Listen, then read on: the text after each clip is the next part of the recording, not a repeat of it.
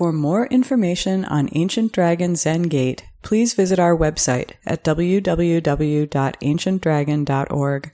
Our teachings are offered to the community through the generosity of our supporters. To make a donation online, please visit our website.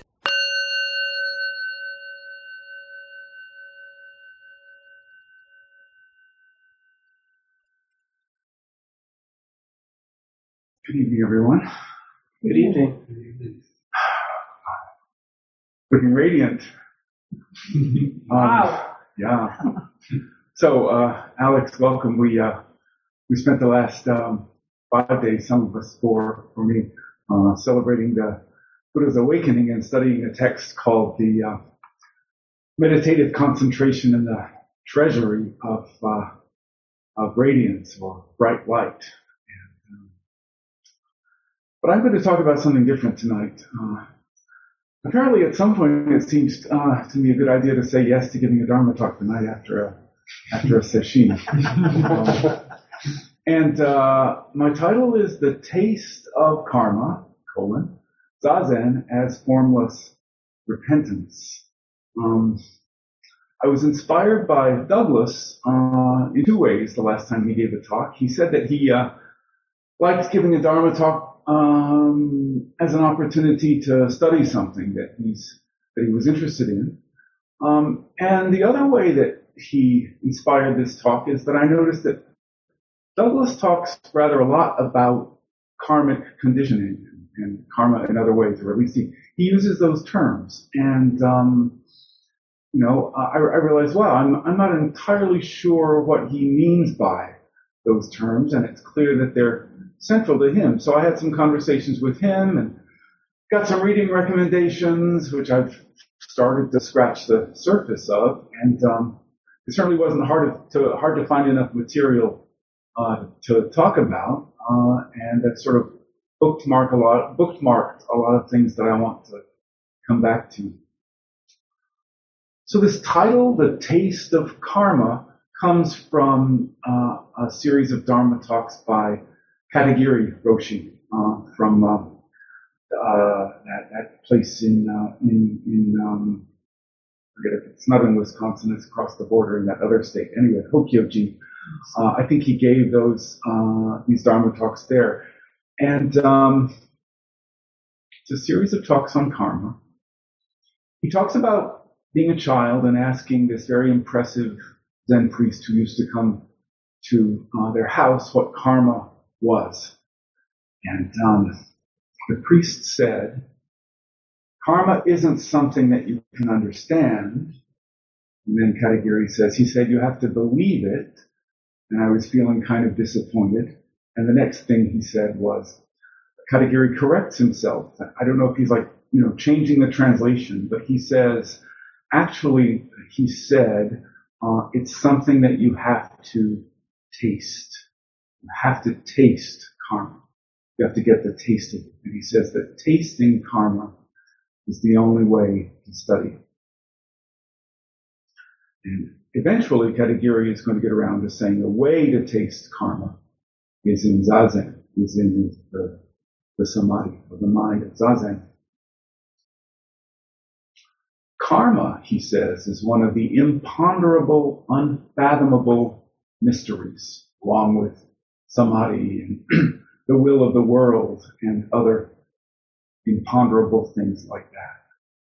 And it's said that if we try to figure out karma, it will only make us crazy, or will make us more crazy than we already are. But Katagiri Roshi talks a lot about how mysterious karma is. He says karma is scary, and maybe it is something to be scared of. Karma is destiny, doom, irrevocable, inescapable. Karma is ignorance, he says. But he also says some amazing and radiant things about karma. It's true that karma is ignorance, grasping, and craving, he says, but it's also true that karma is life itself. Karma is the source of existence. It's life force energy. He says karma is vitality. Karma, he says, is something you can depend on. It's a friend. It's always with you. So that's something about the taste of karma, the title.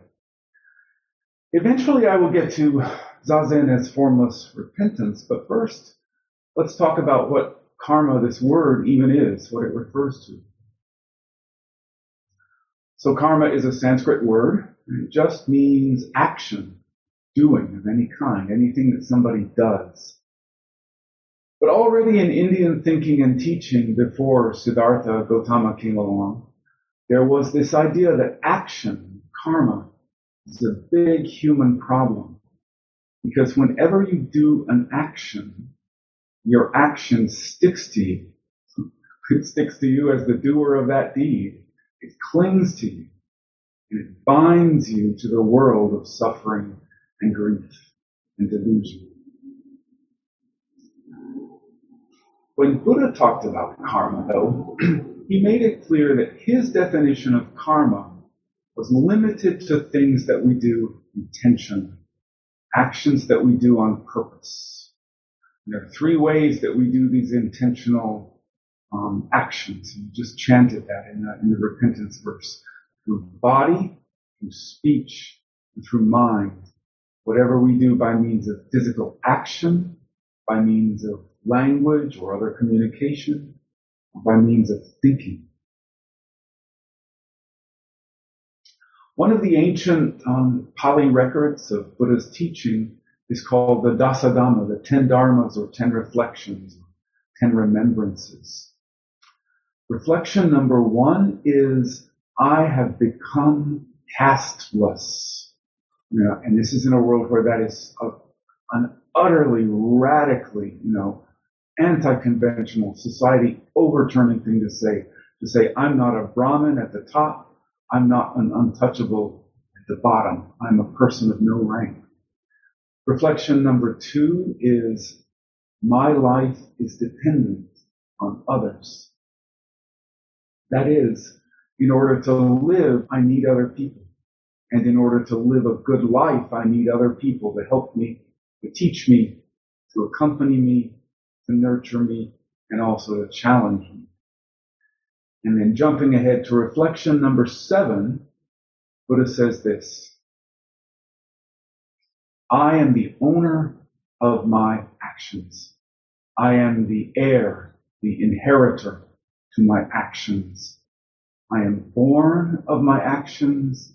I am related through my actions. And I have my actions as my arbitrator, my judge.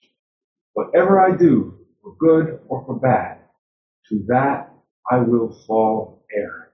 I will fall inheritor. How am I born of my actions? And how do I inherit my actions? One obvious way, I think, is through what we call force of habit. That astonishing ability of the kind of beings that we are to become different kinds of people through conditioning by acquiring dispositions through habituation. Right? We call it second nature, but it's not nature. Um, Aristotle, um, Aristotle wants to say that character is not according to nature, and so he compares human beings to a stone. I think he means this as a joke. Anyway, he says you can throw a stone up in the air a thousand times, and the thousand and one time that you do it, the stone hasn't learned a damn thing. It will just fall. But a person, a person, if I, you know, if I for 21 times make my bed or for 21 times smile at someone or 20, 21 times cut a corner or, you know, um, anyway, by time number 22, I probably will have become you know, that kind of person, a habitual bed maker or a habitual rager, whatever. Responding to life in that way will have started to feel like part of my nature, part of who I am. And I'll be on the way to having the kind of life that such a person might expect to have. So this is already getting us deep into the idea of karmic conditioning and also into the more challenging and complex idea of karmic retribution, karma as comeuppance or payback, the idea of what goes around comes around. That's the sense of the word karma that has passed into American English in the 20th century and now in this century everybody knows it, everybody uses it. I'd say there's nothing, there's nothing particularly specifically Buddhist about the idea of what goes around comes around. Most human cultures seem to have some version of this idea about life. Socrates, teaching around the same time as Buddha, said that all wrong, this is such a radical teaching, he said that all wrongdoing is based in ignorance and delusion. He says no one ever does harm intentionally. Such an amazing claim. And here's his argument. He says, no one ever harms another person on purpose. His, his proof is, if I harm other people, I make them worse. And then I have to live in a world with the same people that I've made worse. And the people in that world that I've made worse are going to act toward me in ways that will make my own life worse. So if there is such a thing as a natural tendency for wrong deeds to come back, to visit the wrongdoer, then both Socrates and Buddha think that this natural comeuppance mechanism thing operates only because we are all interdependent, all in it together, all in the same boat. A more recent um, pair of philosophers have a teaching on karma that even more closely resembles what Buddha taught. This is John Lennon and Yoko Ono's Instant Karma. It goes like this. I was really surprised to go back and look at these words. Instant karma is gonna get you. Gonna knock you right on the head. You better get yourself together. Pretty soon you're gonna be dead. What in the world are you thinking of? Laughing in the face of love. What on earth are you trying to do? It's up to you. Yeah, you.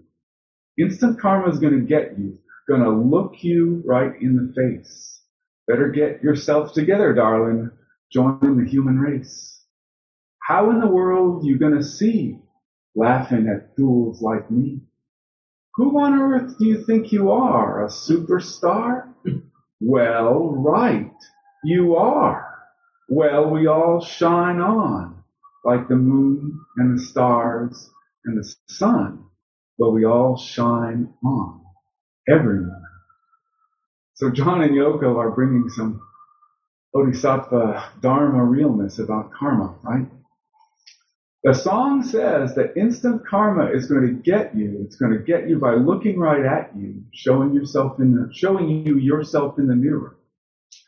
And the reason karma is going to get you, or is already getting you right now, is because, or I guess it's a series of reasons. One, you've forgotten that life is limited by mortality. Two, you don't know that love is the thing that matters. Three, you think you stand apart from other beings. Four, you really need to start taking foolish wisdom very seriously. and finally, five, you think you're some kind of superstar. And the reason why reason five is a big problem is because you're right. You are a star. You are a magnificent, luminous, radiant, brilliant, splendid star. but just not quite in the way you think. Because we're, we're all planetary bodies together. We all shine on everyone. And keep on shining on. Jewels in Indra's net illuminating all other beings and bathing in the awesome brightness that is not more in Buddhas and is not less in ordinary beings, according from the text that we were studying. So this is a song of absorption in the mysterious womb matrix that we all shine on. That's the wow. So karma. Before I started looking into um, some early Buddhist teaching about karma, I, I have to say I was a little worried that I was going to find things there that I didn't like and, and wouldn't want to accept. You know, and maybe I would have to start making, you know, mental, you know, cognitive dissonance allowances and say, okay, this is that's early Buddhism, blah, blah, blah. Uh, but I think you know what I mean. So I can divide that into, into three headers. First, you know, the thought that, okay, does karma mean that there's, that there's something like a Santa Claus sky god or some kind of cosmic, you know, algorithm that is, that is individually, specifically assigning rewards and punishments? Um, I'm I'm convinced that, that no, that's that's not what's meant by by karma. That's that's not how it works. It's it can be inexorable in the sense that that causes have effects, but that doesn't mean that that any agent either causes you know that that effect to be the thing that comes from that cause, or that it's that it's known or, or that it's known what effect is going to be produced in the world by a given cause. And then the second thing that, that kind of worried me was this, this reincarnation thing. Um, and I, I really didn't know much about early Buddhist teaching on reincarnation. I've learned, I've learned to say rebirth instead of reincarnation because I was thinking of the old model of, you know, an inherent, uh, an, an, eternal soul and a perishing body, you know, where the, where the, the soul hops from body to body like a rat, you know, hopping from a ship to a, to a ship or like somebody changing clothes. And that is the, that is an older opinion. I mean, that's, that's an opinion held in, um, in a lot of, you know, Indian schools of, of thought and a lot of other places in the world, including, for example, a lot of Greek thinkers. Uh, but that's that's not what Buddha teaches in the in the earliest records that we have.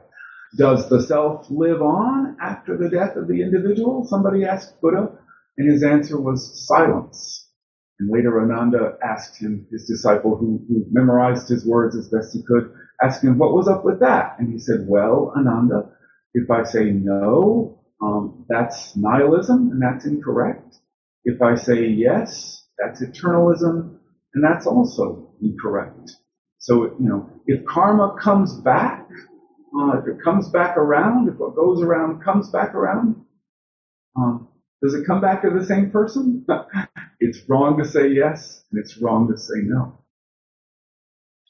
There's so much complex teaching about what it is that persists in the world. Um, the Yogacara talks about the storehouse consciousness it talks about seeds um, being being stored in this storehouse through karmic action, and those seeds bear the fragrance, the you know the the the, the, the smelly or, or delightful fragrance of whatever deeds they're attached to.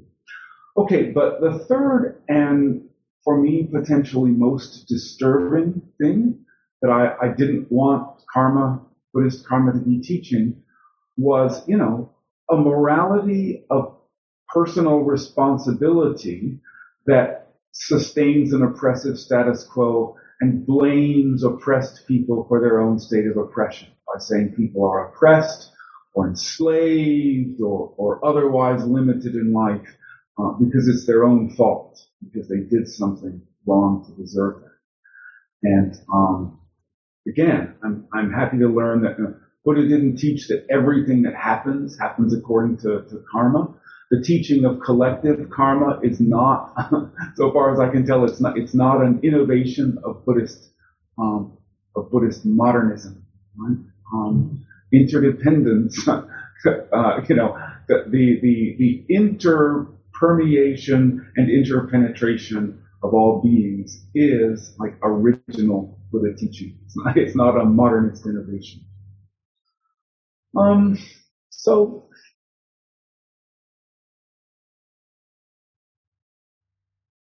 and as the chant that we chanted says, Bukpo soen jo raku gajo.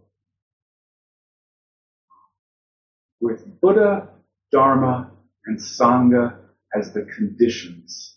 In other words, if, if karma plants seeds and those seeds are causes and the causes are waiting for conditions to be unlocked. If the conditions are Buddha, Dharma, and Sangha, the karmic result, this chant says, is permanence, joy, true self, and wholeness. you know, We speak of the three marks of existence being impermanence, suffering, and no self. And those three marks of existence are also empty, right? In other words, uh, not no self and not self. You know, not suffering and not the extinction So, on to some words about Zazen as formless repentance. This was a new phrase and a new idea to me, and I'm excited about it. So, the mind of Zazen is the mind of living the precepts, the mind of being upright, as Reb Anderson says in his book with that title, Being Upright. So formal repentance is a ceremony of avowal or confession, like the Bodhisattva remembrance ceremony that we now do at the full moon. lots of cultures um, um, through the history of the species have had various um, repentance ceremonies. Um, there was, for example, apparently a, a Hittite repentance ceremony where the king, the sovereign, maybe it was the queen sometimes, took on all the wrongs of all the people, taking responsibility. And the end of the prayer is, I did that. I am the one. Really interesting. Um, that's why in Latin, the word that ought to mean being doesn't mean being, it means guilty. And it just comes from that idea that if I did that thing, I become the one who did that thing. And that becomes who I am. Bodhisattva ceremony and when we chant the repentance verse at the beginning of a service, as we did tonight, we are formally expressing and enacting mind of Zazen, which is formless repentance. Here are some things that Shohaku Okumura says about repentance and zazen in Living by Vow. This is the section on the repentance verse. I'll summarize some. So he says, even though we've received the precepts, we often forget them and lose our directions, lose our direction as bodhisattvas. So that's one reason to, to have this practice of repentance. But then he says there's another deeper meaning of repentance. We live in the reality of our life whether or not we observe the precepts, and nobody can escape from this reality. Even though we are deluded, we live in reality as deluded human beings. So there's ultimately no separation between reality and delusion, or you could say reality includes delusion even though we live in the reality that is, we live in the reality that's beyond discrimination, we have to discriminate all the time in our day-to-day lives. We have to decide what is good or bad. We're all doing that right now, sitting here, sitting, you know, sitting, talking, listening, sitting upright, all those things involve discriminating and involve living in the, in the, the world that includes delusion. Without discrimination, we can do nothing. Even as we practice the Buddha's teaching, we have to make choices. It's unavoid- an unavoidable reality of our concrete lives. And then he says, Zazen is the only exception. When we sit in this posture and open the hand of thought, we are truly free from discrimination. Footnote, of course, he doesn't mean that illusion stops when that happens. Whenever thoughts come up, we just let them go. In our daily activities, we have to make our choices based on discrimination, even though we practice the reality that's beyond discrimination. So he says, for example, right now I'm thinking, how can I express the Buddha's teaching in the most understandable way in English? And that intention involves discrimination, even though he's trying to manifest the reality beyond discrimination. But here's the thing that I, that I put in bold in, in this text because it's amazing to me. He says, repentance means that although I think this is the best thing to do in this situation, I recognize that it might be a mistake. It might even be harmful to others and to me. I don't know. I don't know. And so repentance is part of that. It's part of, part of it is acknowledging, don't know. I think anyone in, in the caring professions, including parenting, is aware of that. So I've been teaching for more than 25 years and sometimes students come back and say, you know, that thing that you said to me, that really stuck with me. You know, it's, it's always a good thing, but I know, right, that there are things that I've said unintentionally, right, that have stuck with students in a bad way. That happens. That, that's one of the things that happens in language.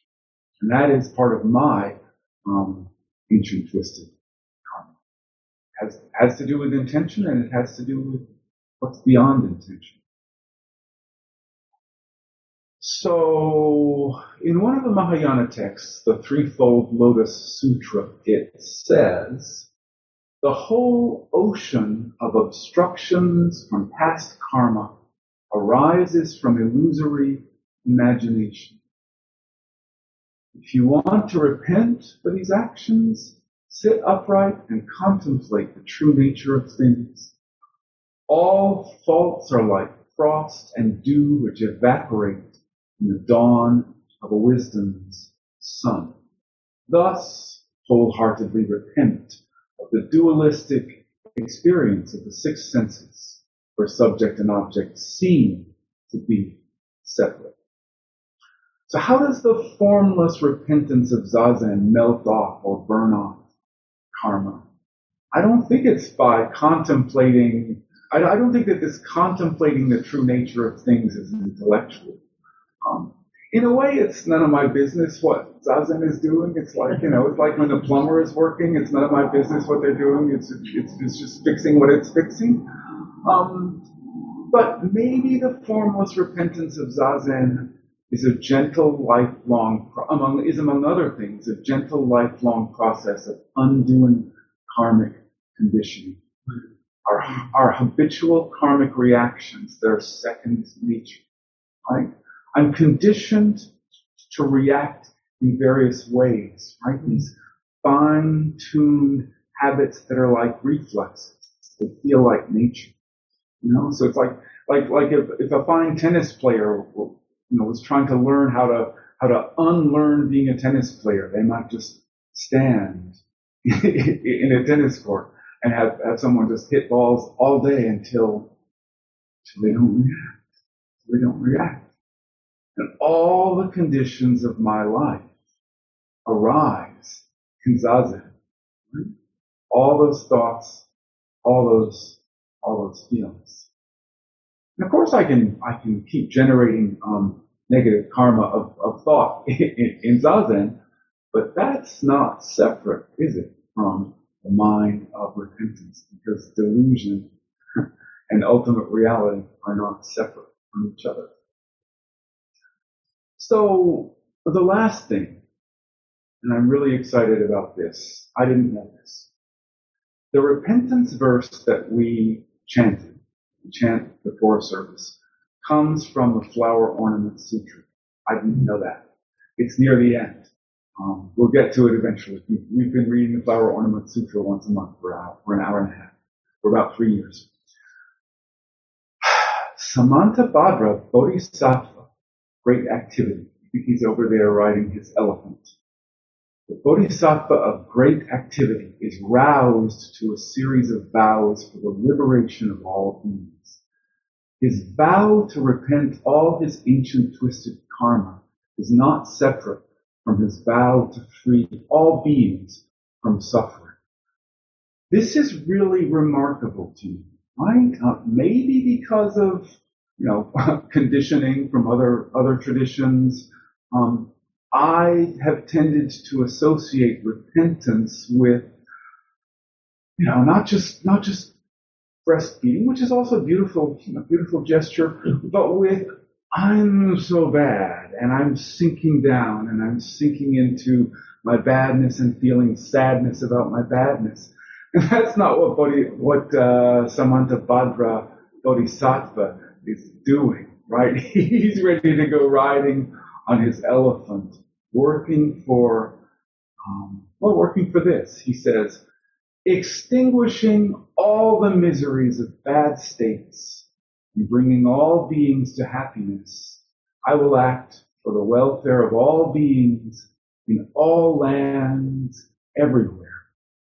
Um, and he adds this, and when we do the chant at the end, I, I would, if I may, I'd like to chant this as a, as a lead-in. He adds, as long as the earth exists, as long as all beings exist, as long as actions and afflictions exist, so long will my vow remain. So when we chant the repentance verse, we are joining Samantabhadra Bodhisattva in that vow.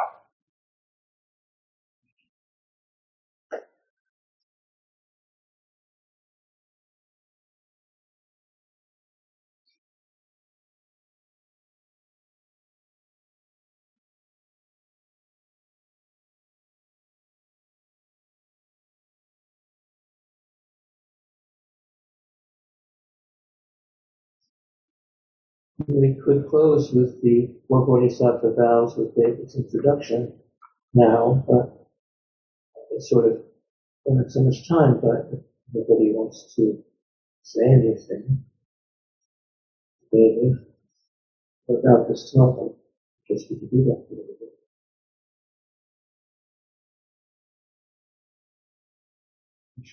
Wow, that was that was really very comprehensive and very comprehensible, and um, really uh, I said a lot of great things about karma and very helpful things. Um, but I, I just wanted to share that I thought the most helpful one was your metaphor about unlearning how to be a tennis player for zazen, and uh, I'm going to take that with me. I uh, yeah, I, I've, I've always thought of karma as my friend, Mm, even though it, it sometimes, you know, delivers me things that I don't want. yeah. Yeah. But, but it's my friend in doing so. Sometimes my friends, you know, have to tell me things that I don't want to hear. yeah. Yeah. Absolutely. And our true friends will. And our false friends will only tell us things we want to hear. Thank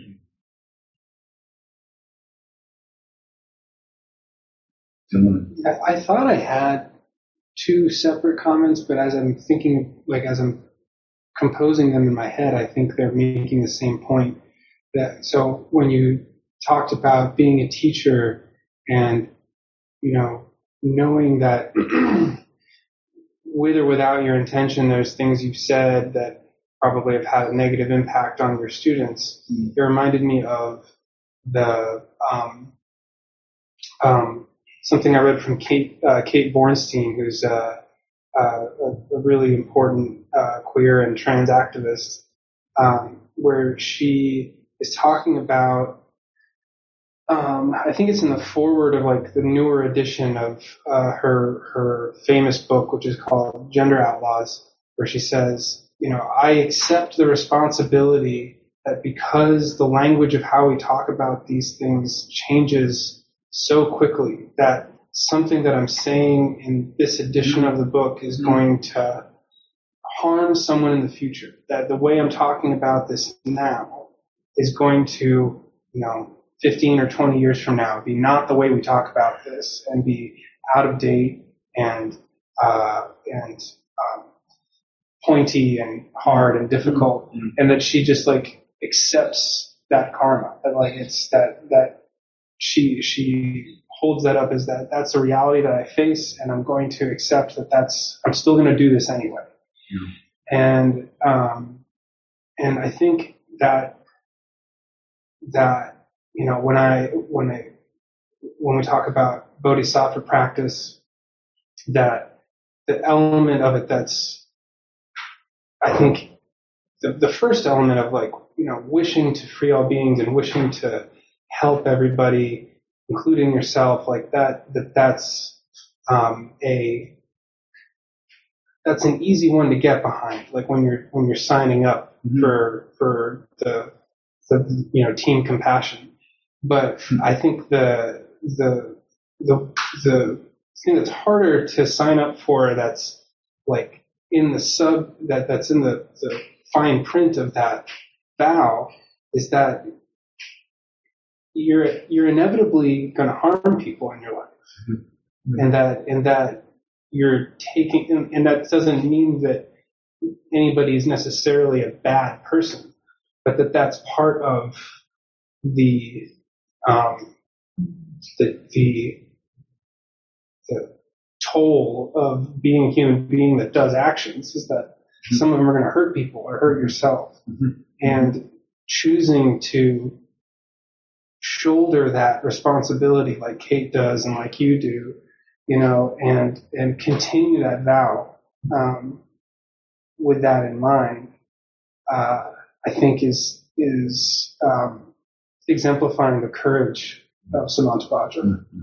Yeah. So Samantha Samantabhadra keeps on repenting. Yeah. Right? And what you describe, right, is um, it isn't just keeping it real, it's staying in the human race, saying, okay, my words that today, you know, maybe, you know, the correct words that make people feel good may in 10 years be the incorrect words that make people feel bad. And the alternative is to become, I think, to become rigid and think that I'm right and I'm good and other people are wrong and bad. And there's a, that's, it's a real risk, right? It's, it's a risk for us, you know, us well-meaning people to, to think that we're good and we've got it right and they're wrong and they've got it, they're bad, they've got it wrong.